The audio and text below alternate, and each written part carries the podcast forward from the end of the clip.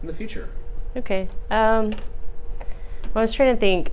Uh, so first of all, oh, first of all, I have to say, um, RJ was kind of vague about what this was. So I was like, "Can I put together talking points? Should I organize a speech?" He said, "No, it's organic," and that you guys would get that. And so, and and I trust that, given that you are the the cream of the crop in the Mahoning Valley, that that you can make sense of whatever's about to happen. So, um, but I have to say, now you guys are all in high school, is that right? Uh, my Youngstown story actually starts in high school. Uh, and you're maybe thinking, well, that must mean because you're from Youngstown. No, actually, my my Youngstown story starts in high school because I grew up in Central Texas. I grew up in a town called Brownwood, Texas, which claims to be the heart of Texas. So if you saw a map of Texas and you put your finger in what was roughly the middle, you're pretty close to where I went to high school. And um, my story starts there because Brownwood is a city that, um, when I was in high school, uh, was still kind of drafting on its glory days. Back in the 70s and 80s, Brownwood High School had the best high school football team in the state of Texas, which is not a small claim, right? But their football team hadn't been good for over a decade, probably 20 years. But they still kind of had these illusions of grandeur. And so football was everything in high school. And for somebody like me, who I know it's going to be shocking to hear, was not a cheerleader, um, that meant that my experiences in high school were kind of limited because a lot of our funding went to football and anything related to football. And I, I see a few nods, so maybe you can relate to that. I know I know football is big in some of our area schools, and it means that other programs don't necessarily get a lot of funding. So I took theater and art for four years in high school, and I didn't ever really get to act because I was so good at building sets, and I was kind of shy back then, believe it or not. I uh, it was not so much that I was shy around people, but standing up on stage just seemed overwhelming. So I would get these small parts, but then I would build amazing sets and come up with really cool props and costumes and things. So my senior year, when um, I had like two lines in the final play, I I kind of quit theater halfway through the year, and I doubled up on art. And my art class was horrible. It was so bad. My art teacher, um, at that time, would uh, she would give us a vague assignment, pass out supplies, and then she would go in her office, and she would read romance novels and sometimes smoke cigarettes. Um, you weren't supposed to do that, but uh, you could smoke in the teacher's lounge back then, which was kind of still, it was really dated. Most schools at that point had eliminated smoking, they were non smoking campuses.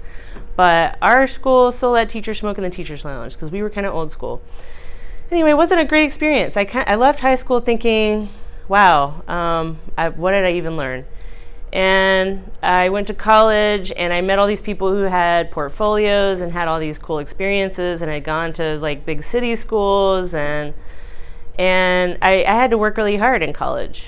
And I went to college in my hometown and it was a small school, uh, much smaller than YSU, but it's a similar thing. Like if you go to YSU, um, you probably have heard people talk about, oh, I'm not going to go to YSU. I'm going to go away for college.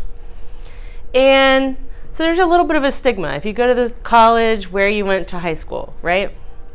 Um, but I did. And I actually got a really good education because all of my classes were taught by professors. I never had a grad student teach a class once, not even one time did a grad student teach my class. They were all um, professors who were highly trained in their field. And um, as a result, I, you know, I had a lot of small classes and I got a lot of good information. And it actually ended up being a blessing in disguise. So even though I went to school at home, I, uh, I, ha- I had a lot of opportunity to sort of make up what I, what I was lacking from my high school experience. But I still was in my hometown. And the goal is, when you are young, is to get out, right?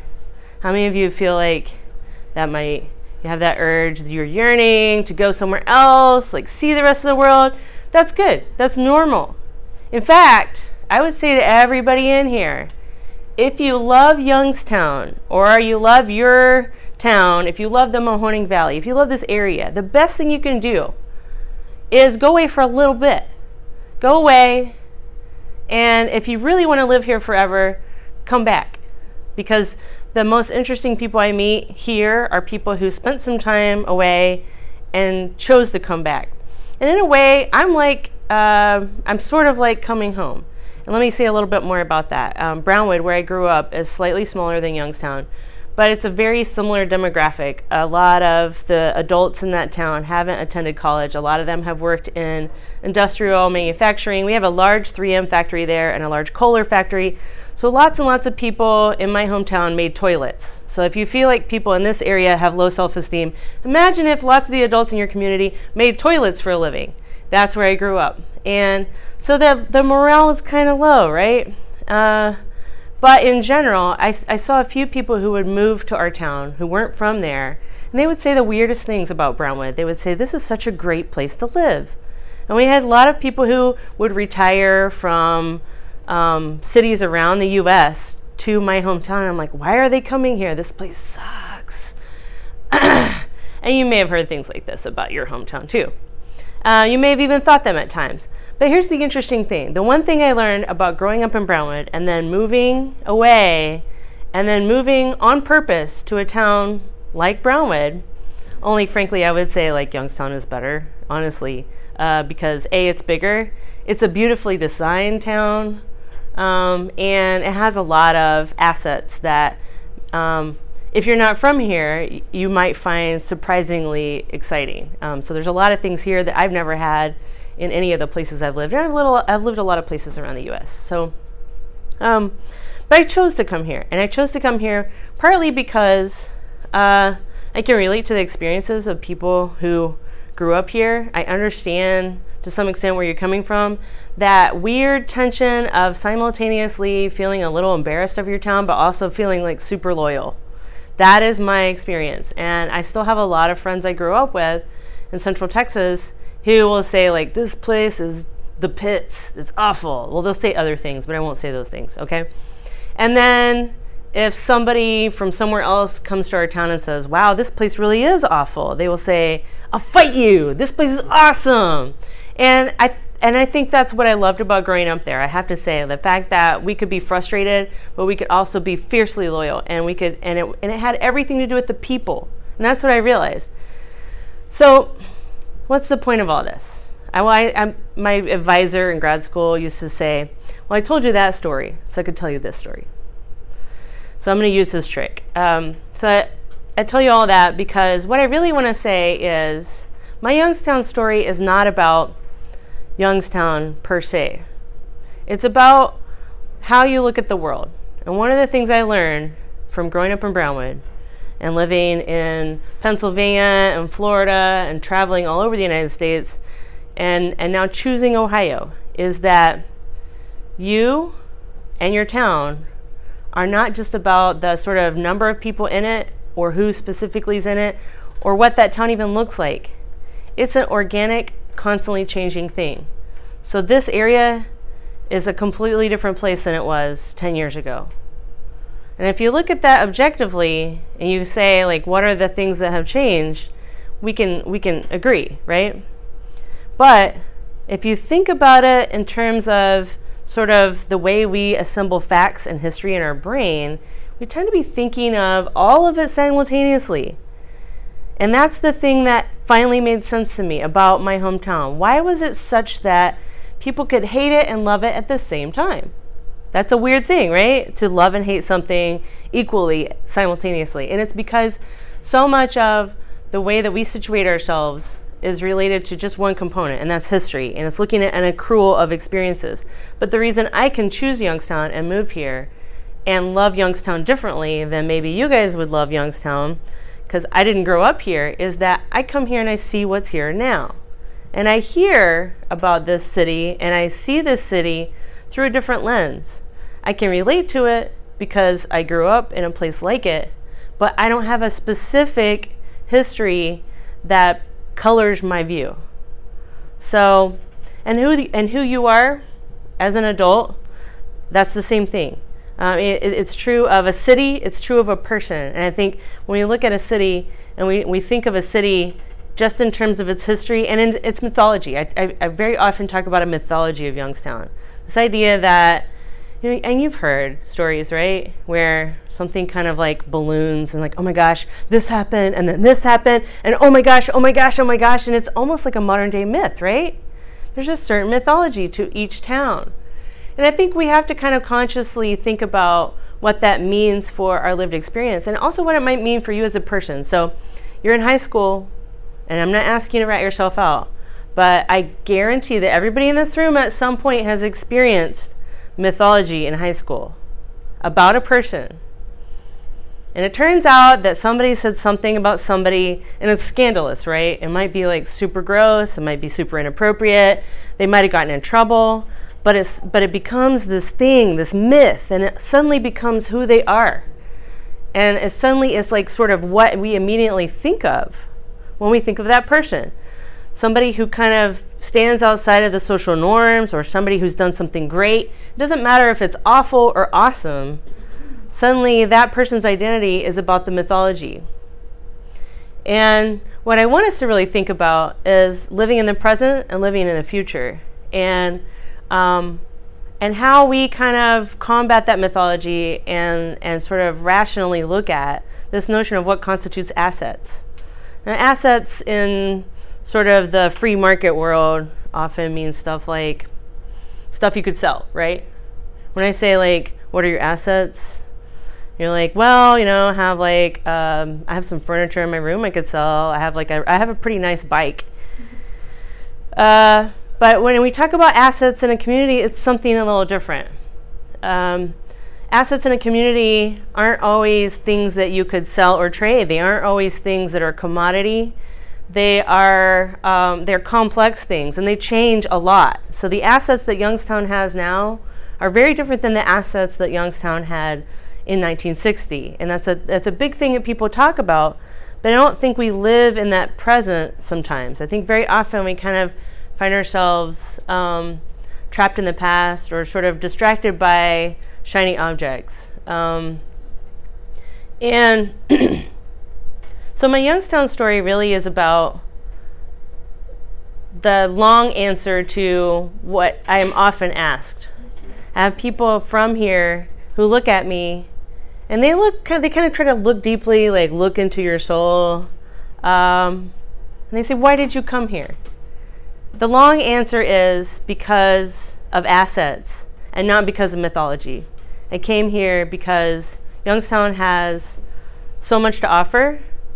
And the short answer is I drove um, four hours a day, three to four hours a day in traffic to work at a really prestigious job in Dallas at one point in life when I lived in Texas. And I hate traffic. And the cool thing about living in Youngstown is it's a well designed city. Our city planners years ago um, designed this city for a lot more people. So it means there's never any traffic. And you can get anywhere from any point in this town to any suburb in 20 to 30 minutes, right? That's kind of the running joke that we say, oh, it takes 20 minutes. And that's usually pretty true. If you map it, it's like 15, 15 to 30 minutes to go anywhere. And I think like that's a that's a major asset for those of you who ever have to drive in traffic, if you go somewhere else, move to New York, spend a couple years in New York, I guarantee you, after two years of New York traffic, you'll want to be back in Youngstown. Um, and not just because traffic is awful, but because Youngstown is awesome. And we have an amazing group of assets. So um, I think that's probably it. In terms of the future, though, you asked what, you know, like what's my my vision for the future has everything to do with kind of living in the present. Um, I think that if we are aware of the assets and we work to kind of focus on what those assets are and how we can kind of encourage people to develop assets, whether that's a community group that's making a difference, whether that's a small organization that's planting trees, it's a group of Boy Scouts who take on a project who um, want to build some things or repair some things in our local parks if it's a group of environmental people who are trying to deal with long term industrial pollution, or if it's a group of young people who are just trying to create a social network for each other. Whatever it is, um, focusing on what's happening now and, and putting aside the mythology and putting aside our predisposed notions of what somebody might be like because of where they grew up. I hear a lot of really funny mythology that relates to well, you know, they're just they're just from Austintown and they moved to Boardman and they think they're hot stuff now. I, I mean, have you heard this, right? Like, no, it's is, is it just me? Okay. Anyway, I've heard these kinds of things, and I think that's the kind of mythology I'm talking about. I don't care where you came from, and that's not to say it doesn't matter, but it doesn't mean that I'm going that I would tell you you can't participate in something I'm doing in terms of a community initiative. On the direct level, um, what my sort of involvement is in the future of Youngstown is thinking about meaningful ways to support the arts here and to help Youngstown do a little bit of what Pittsburgh has done, and that's to transition from a 20th century industrial city to a 21st century 21st century post-industrial tech city. We have a lot of um, we have a lot of potential for this place to become a magnet for um, high tech industry and also for the arts and for creative industries. And there's lots and lots of evidence to show that encouraging artists and providing opportunities for artists can singly and with no other outside influence completely transform a community. And we've got lots of examples of that around the nation. And I think that Youngstown has a lot of raw talent. There are a lot of amazing people here, including in this room. I mean, you guys are awesome. And you're ultimately the future of Northeast Ohio. So, what if I told you that we could give you uh, funding to start whatever your idea is? If you have some idea and you think, like, I want to open a shop that does blank, or I want to do this public art project, and I said, okay, here's some money, would that make a difference? Probably. It's enough to kind of get you out there and get you visible. And so, my interest is in working with RJ and other community members to try to figure out ways to provide opportunities that help build on our current assets because we've got a lot. We have a lot of cool things going on here. That's about it. okay. Uh, questions? You had like a hundred questions for Jamal. Can you talk a little bit about art education and what you're doing here in the like you've seen a lot of the schools and Yeah. things like that? Yeah, how many of you have taken how many of you have taken an art class in school? Yeah, so somebody has to somebody has to teach your teacher how to do what they do. And art education has changed a lot over the years. Uh, it, it is a constantly transforming field, like any other specialized field, right? Uh, thankfully, medicine follows the same model, right? We don't practice uh, medicine the same way we did in 1980. So we probably shouldn't practice art education the same way we did in 1980, right? We have to kind of keep transforming. So some of what I'm interested in in terms of art education is helping teachers be responsive to social issues and to look at teaching art from a standpoint that isn't just a formula. So it's not just about following steps. Uh, how many of you have heard that cliche phrase, think outside the box? Yeah. What does that mean to you? Anything? I mean, you hear it so much these days. Yeah. Yeah, don't do but is that an easy thing to do in K 12?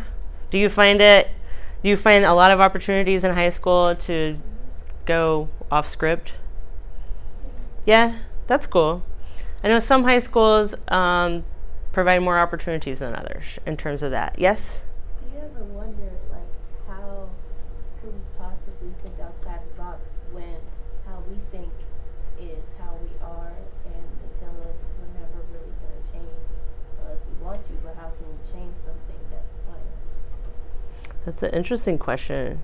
Yeah, so I'm going to try to restate your question and make sure I understand it. So you're asking, how do you think outside the box when your box is your who you who you sort of define yourself to be?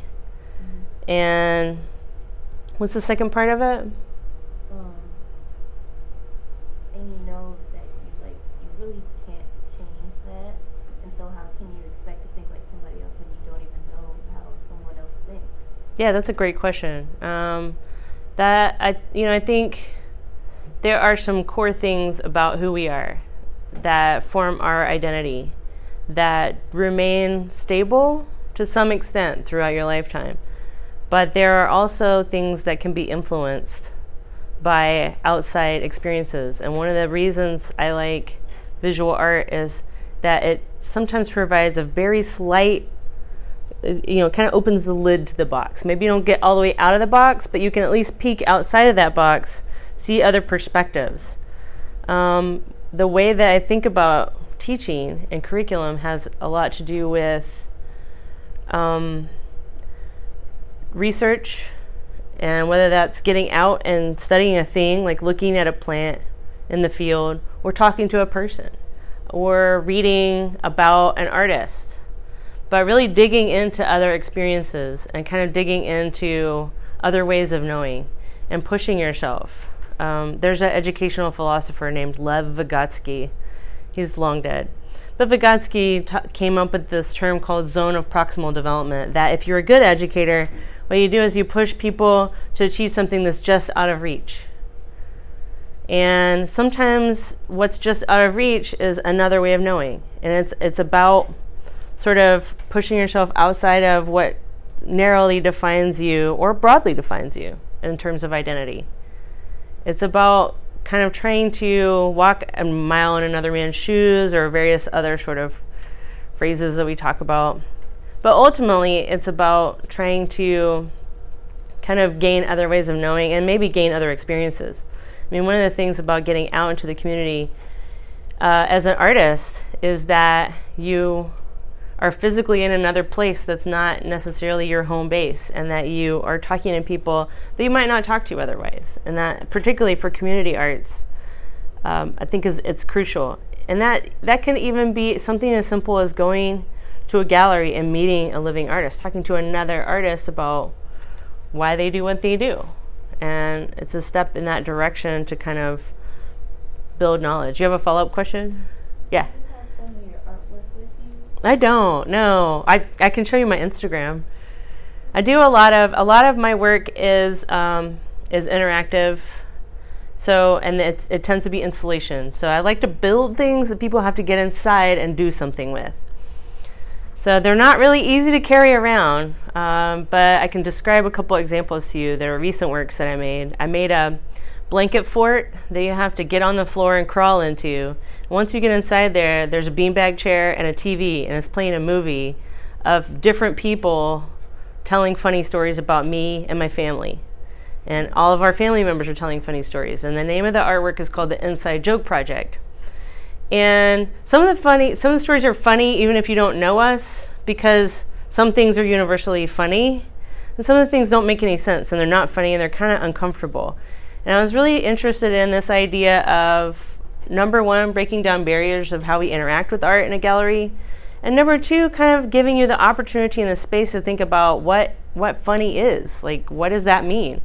Sometimes funny is is culturally specific. Sometimes there's lots of there's inside jokes where like you only have you like only a few people know. You might have like a catchphrase or a single word that is really funny because it means something specific to a certain experience. And so it's kind of trying to play around with that. So you have to crawl on the floor, which is funny kind of in a way. You have to crawl on the floor, get in there, and then you can watch it. And you never know which stories you're going to watch. The whole DVD is 55 minutes long. Nobody stayed the whole time that I know of. So, yeah. It's all packed up in my house. And another, I mean, I have another piece that's similar to that, um, and it's just it's an untitled piece, and it's a wooden box that's about that tall. It's big enough for two people to crawl inside, and you and I have binoculars in there. And the idea is that I can set it up in anybody's museum or anybody's gallery, and you could spy on the art. I thought it was a funny idea because I noticed when I worked in art museums that um, people seemed like they might have things they wanted to say about art or they might have questions, but who are you going to ask? Because you're just in this big open room and it's kind of awkward. So I thought, wouldn't it be funny if I made a tiny little, like, duck blind kind of looking thing? It kind of looks like a duck blind or a confessional booth or a little both. For those of you who have a background in, in Catholicism, it's got elements of kind of both. It has a little viewing window, but it also has this fancy curtain I sewed on the back that you go into. And I sit in there. That so in the installation, I just sit inside there with my binoculars and wait for people to come in. And sometimes people don't know I'm in there, so I'll just go, psst, hey, psst, hey, you. And you know exactly, yeah. So it's and so we kind of I'm like, what do you what do you really think about this artwork? So I get somebody to come in there. I'm like, what's your what's your favorite one? Does any of this uh, you know is any of this artwork like not make any sense to you and i mean sometimes i think with contemporary art we're afraid to say like i don't get it how many of you have ever looked at a contemporary artwork and and thought like i don't understand what that's about I'll even go the next step. I hear people say very often of the work of people like Jackson Pollock, like I feel like he's playing a joke on me. Is this is this actually artwork? Have you ever looked at an artwork and said, I think the artist is playing a joke on me? Yeah, so I kind of thought like so I've taken that idea like the idea that art could kind of be excluding you at your own expense, like you're the only one that's not in on it, the joke's on you and I instead like I want to invite people in so that they can be part of the joke and that we can kind of say what we want to say about art and have conversations that might be more relevant to our lived experiences, but also to kind of have a little crack in the box, right? To peek out and to maybe think about other ways of knowing in a way that is safe and comfortable, that's not awkward and isn't about performing in a museum experience. So yeah, so I wish I could show you more stuff. And then my, my Instagram is more of a it's a it's a photo diary. So I don't use my Instagram as a lifestyle blog and I don't only take pictures of cool stuff. In fact, I don't do a lot of cool stuff. I'm a pretty basic person. Um, not to the extent that I live on Starbucks, but to the extent that I I'm no frills. I, I have three kids, and I, I spend a lot of time walking. Um, I spend a lot of time gardening. I spend a lot of time talking to people and I spend a lot of time um, cooking. And so, sort of, it's a random, weird mix of all of those things, and it's just sort of a little. It's a it's a little view of what my life is. I take pictures of my youngest child sleeping too. It's like I have a series of pictures of him taking naps. I know. I don't take I don't take awkward pictures of him, but just while he's asleep. None that are particularly embarrassing, but I get what you're saying. Yeah. And maybe later I'll delete them from my Instagram. That's a good point. Any other questions? Yeah, more questions? Cool. What do I think about Andy Warhol? Um, I like his spunk.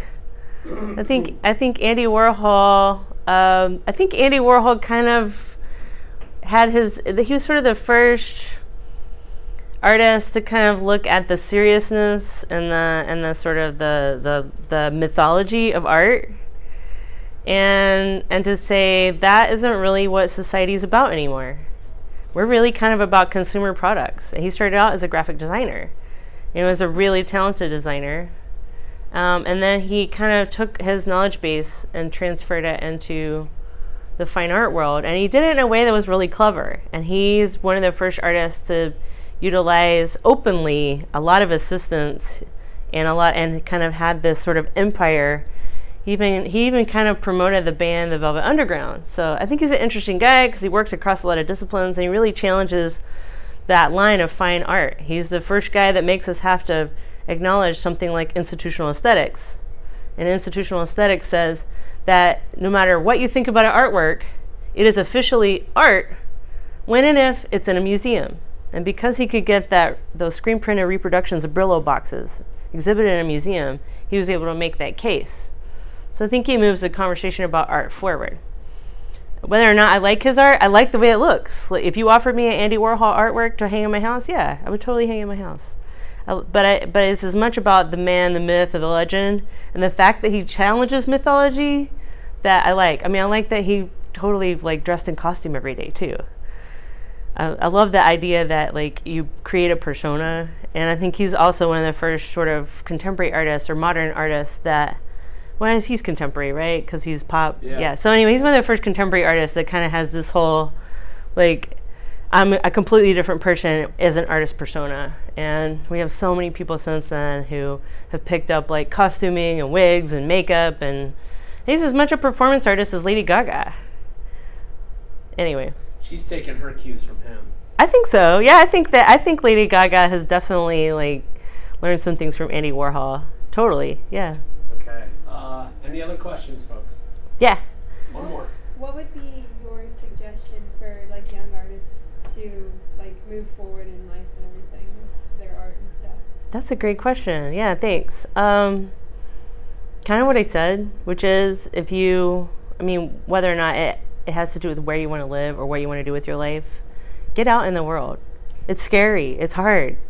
the first time you move away from home is so overwhelming. It's like it, it it gets you right in the gut. Like it feels like feels like some part of you is being left behind. But after I made my first major move, it it was so life changing and positive, and, and it gave me such a new insight into other ways of knowing the world. And it gave me an, an opportunity to step back. It's almost like you get to see yourself in third person because all these people are meeting you for the first time. Everybody you meet is a new person. And you start to learn things about yourself that you can't learn if you never go anywhere. And I think, particularly as an artist, we're asked to kind of be empathetic, intuitive, responsive to what's going on in society. And it's hard to do those things when you can't really know yourself. And I think so. The one thing I would say is get out and have experiences. When you get to college, take take opportunities to study abroad. Like go anywhere. If you have a chance to travel, do it. You know, even if it's just driving to Toronto, go go see what Canada's like. You know, um, or you know, go to Detroit. Even go to go to Philly, go to DC, go to New York. If you haven't been, how many of you have been to New York? Yeah. Okay. For those of you who haven't been to New York, please go to New York. So I went to New York for the first time in my entire life this past fall.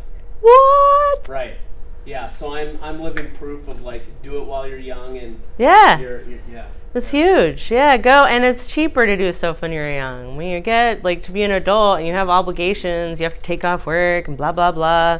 Do it in high school, do it in college. If you have a chance to do any kind of like spring break uh, volunteer work in other communities, do that.